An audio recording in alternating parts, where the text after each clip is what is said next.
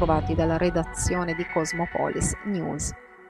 La politica pugliese ha voluto ricordare Silvio Berlusconi, morto lunedì 12 giugno al San Raffaele di Milano all'età di 86 anni. Diversi i messaggi di cordoglio in direzione dell'ex premier e leader di Forza Italia, dal ministro agli affari europei Raffaele Fitto al presidente della regione Puglia Michele Emiliano fino al presidente dell'Anci e sindaco di Bari Antonio De Caro e ancora l'ex governatore Nichi Vendola e Adriana Poli Bortone, ministra dell'agricoltura nel 1990. 1994 proprio nel governo Berlusconi. In tanti tra alleati e avversari hanno restituito il proprio personale ricordo del Cavaliere. È stato senza dubbio non solo il fondatore del centrodestra, ma anche il grande e geniale modernizzatore della politica italiana, scritto Raffaele Fitto dalle pagine di Facebook. Il governatore di Puglia, Michele Emiliano, lo ha definito avversario politico formidabile, ma anche persona affettuosa e gentile. Aveva una concezione della vita piena e senza paura, ha commentato Emiliano, persino delle profonde contraddizioni che ha scelto o che non ha potuto evitare. Con la sua morte scompare, ha scritto in una nota De Caro, un pezzo importante della storia politica, economica e istituzionale del nostro paese. I funerali di Silvio Berlusconi si svolgeranno mercoledì 14 giugno, giorno di lutto nazionale, nel Duomo di Milano, mentre il feretro dell'ex premier è ora a Villa San Martino ad Arcore, dove riceverà il saluto dei familiari e degli amici più stretti.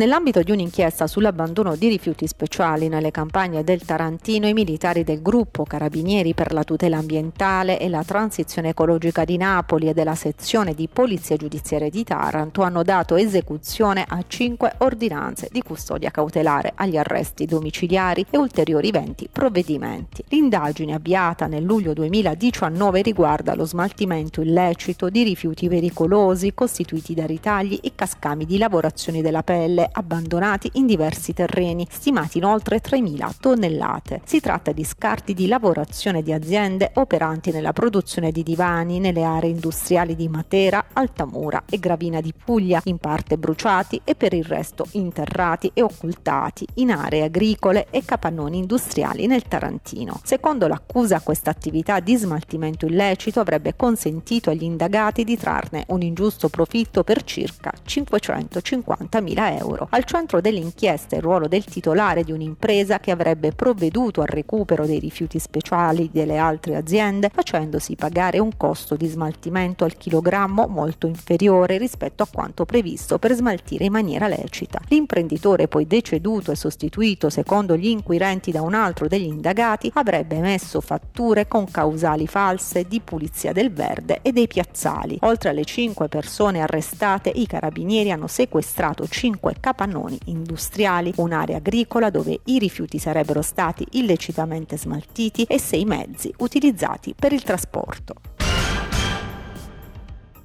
impegno politico, impegno sindacale, impegno culturale. La scrittura di questo libro intreccia tutte queste storie e poi c'è l'aspetto anche familiare che nella storia di ogni uomo finisce con l'essere importante.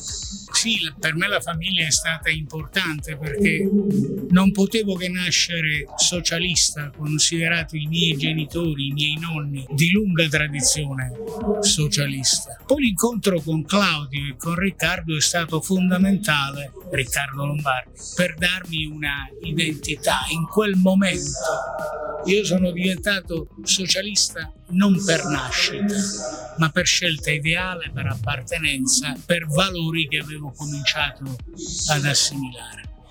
E lungo il libro c'è una domanda ricorrente, quel filo rosso ideale dei socialisti, drammaticamente spezzato, è possibile riannodarlo? È la domanda che mi sono posto più volte in questo racconto. Ecco, a tal proposito, oggi quelli che parlano bene utilizzano il termine disintermediazione. Come è possibile aggregare le idee, le persone, le storie attorno a aspetti che poi possano traguardare anche la pratica di certe teorie? I partiti sono in difficoltà, l'associazionismo anche, diventa complicato selezionare una classe dirigente con questi chiari di luna. Il problema è proprio qui, riconoscere, riscoprire il valore del territorio con le sue identità, con le sue caratteristiche. Eh, come dire, non abbiamo più bisogno dei partiti, abbiamo bisogno di mettere insieme uomini e donne su valori che sono diversi e che sono appunto espressione delle loro vocazioni e delle loro caratteristiche. Questo è il filo rosso che può mettere insieme la vecchia generazione con la nuova.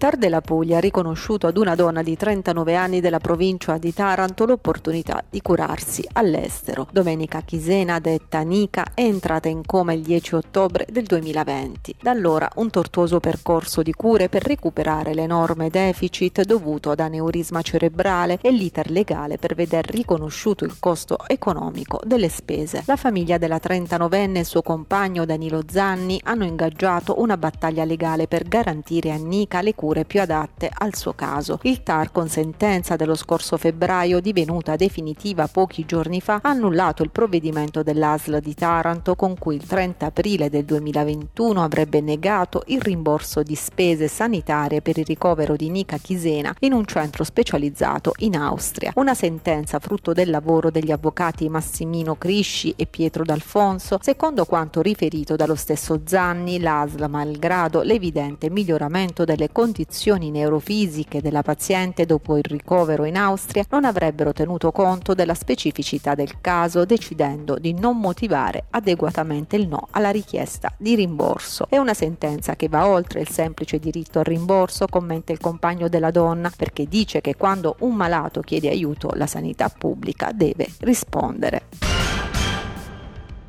Partono in questi giorni le aule formative dedicate alla riqualificazione professionale dei lavoratori in cassa integrazione guadagni straordinaria, principalmente lavoratori ILVA in amministrazione straordinaria e acciaierie d'Italia, che verranno riqualificati in altri contesti professionali. Un importante traguardo, spiega il consigliere del presidente della Regione Puglia per l'attuazione del piano Taranto, Cosimo Borraccino. Oltre 1300 lavoratori in cassa integrazione guadagni straordinaria verranno selezionati selezionati dai centri per l'impiego provinciali al fine di iscriverli agli 82 percorsi formativi dai 50 organismi di formazione distribuiti su tutto il territorio pugliese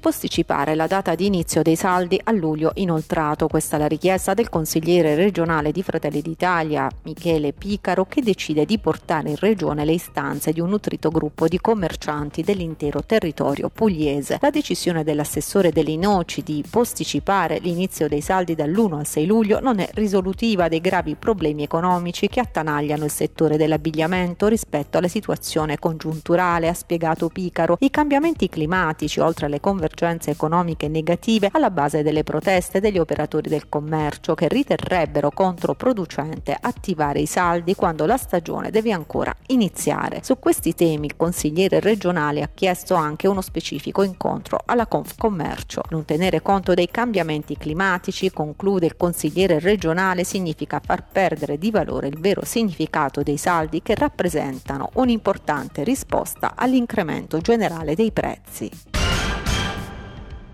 prendere in carico gli uomini autori di comportamenti violenti nei confronti delle donne prima che gli atti violenti insorgano o si ripetano. Questo è lo scopo del primo sportello di ascolto della provincia di Taranto a favore degli uomini maltrattanti e maltrattati, apertosi a San Giorgio, restituisce un approccio innovativo al problema della violenza di genere nelle mura domestiche. È il primo importante risultato del protocollo di intesa siglato recentemente tra il comune di San Giorgio Giorgio e l'associazione di promozione sociale Centro Ascolto Uomini Maltrattanti e Maltrattati. Lo sportello di ascolto gestito dal CUM sarà aperto al pubblico senza necessità di appuntamento ogni mercoledì dalle ore 16.30 alle ore 18 in via Malta numero 1 a San Giorgio Ionico. Rappresenta un'autentica sfida al cambiamento nell'approccio alla violenza sulle donne, ha commentato il sindaco Cosimo Fabiano, colpire il male alla sua origine senza aspettare aspettare che si manifesti.